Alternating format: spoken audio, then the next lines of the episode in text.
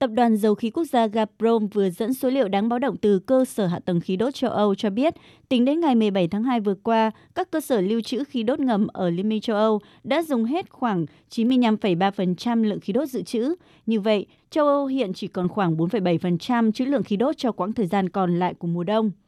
Châu Âu rõ ràng đang đối mặt với nguy cơ khủng hoảng năng lượng kéo dài khi nguồn dự trữ thấp, nhu cầu phục hồi sau đại dịch tăng cao, được cho là những tác nhân chính đẩy giá khí đốt tăng vọt trong những tháng gần đây.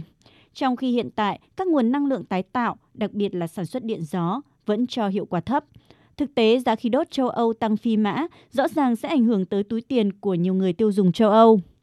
Là nhà cung cấp khí đốt chính cho châu Âu, Nga chịu trách nhiệm cho một phần ba nhu cầu khí đốt của lục địa này. Giới phân tích lo ngại, một khi châu Âu và Nga áp đặt các biện pháp trừng phạt kinh tế lẫn nhau, chắc chắn sẽ dẫn tới khả năng gián đoạn nguồn cung cấp khí đốt tự nhiên hóa lỏng trong khu vực.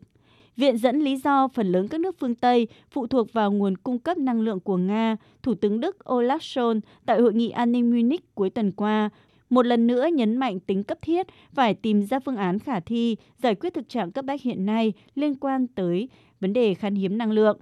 Trong khi đó, Chủ tịch Ủy ban châu Âu Ursula von der Leyen mới đây cũng thông báo Liên minh châu Âu đang cân nhắc tất cả các lựa chọn, bao gồm việc hợp tác với các đối tác trong trường hợp Nga hạn chế hoặc cắt đứt nguồn cung ứng khí đốt. Cáo buộc các công ty năng lượng của Nga tìm cách hạn chế nguồn cung khí đốt cho châu Âu trong bối cảnh giá và nhu cầu về năng lượng tăng chóng mặt. Bà von der Leyen tuy nhiên vẫn khẳng định nguồn cung cấp khí đốt của các quốc gia châu Âu vào mùa đông sẽ được đảm bảo ngay cả khi Nga ngừng giao hàng trong trường hợp leo thang căng thẳng với Ukraine. Cũng theo vị quan chức này, các lệnh trừng phạt đối với tập đoàn khí đốt khổng lồ Gazprom của Nga vẫn đang được cân nhắc nếu nước này tấn công Ukraine.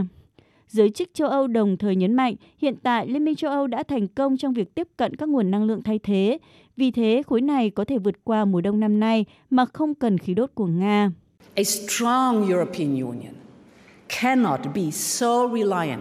Một liên minh châu Âu vững mạnh không thể quá phụ thuộc vào một nhà cung cấp năng lượng có nguy cơ nổ ra chiến tranh trên lục địa của chúng ta. Gazprom, một công ty nhà nước của Nga, đang cố tình tìm cách tích trữ và hạn chế cung ứng nhiên liệu càng ít càng tốt, nơi giá cả và nhu cầu đang tăng vọt. Đây là một hành vi bất bình thường đối với một công ty. Chúng ta vì vậy phải đa dạng hóa cả nhà cung ứng và nguồn năng lượng của mình, và công việc này đang được tiến hành. Liên minh châu Âu và Mỹ hiện đang phối hợp nhằm đảm bảo cung cấp khí đốt tự nhiên một cách liên tục, đầy đủ và kịp thời cho châu Âu từ các nguồn khác nhau trên toàn cầu nhằm tránh cú sốc về nguồn cung xảy ra, trong đó có tác động từ tình hình Nga-Ukraine. Ngoại trưởng Mỹ Antony Blinken trong cuộc họp báo hồi đầu tháng này với ông Joseph Borrell, giới chức phụ trách chính sách đối ngoại của Liên minh châu Âu, cũng từng khẳng định sự phối hợp với các đồng minh và đối tác là cách tốt nhất để chia sẻ nguồn dự trữ năng lượng, và ưu tiên trước mắt sẽ là đa dạng hóa các nguồn năng lượng và khí đốt để ngăn chặn tình trạng gián đoạn nguồn cung. Chúng tôi hiện đang nỗ lực cùng nhau để bảo vệ nguồn cung cấp năng lượng cho châu Âu trước những cú sốc về nguồn cung, trong đó bao gồm cả những cú sốc có thể xuất phát từ ý định của Nga có các hành động gây hấn với Ukraine. An ninh năng lượng gắn liền với an ninh quốc gia, an ninh khu vực và an ninh toàn cầu. Châu Âu cần năng lượng đáng tin cậy và giá cả phải chăng, đặc biệt là trong những tháng mùa đông. Ông Thomas Pellerin-Khalin, giám đốc trung tâm năng lượng của Viện Nghiên cứu châu Âu Jacques Delois, cũng vừa cho biết, cùng với nỗ lực của châu Âu, trong mấy tuần nay, Mỹ cũng đã huy động toàn bộ hệ thống ngoại giao để tìm cách tăng nguồn cung khí đốt hóa lỏng cho châu lục này.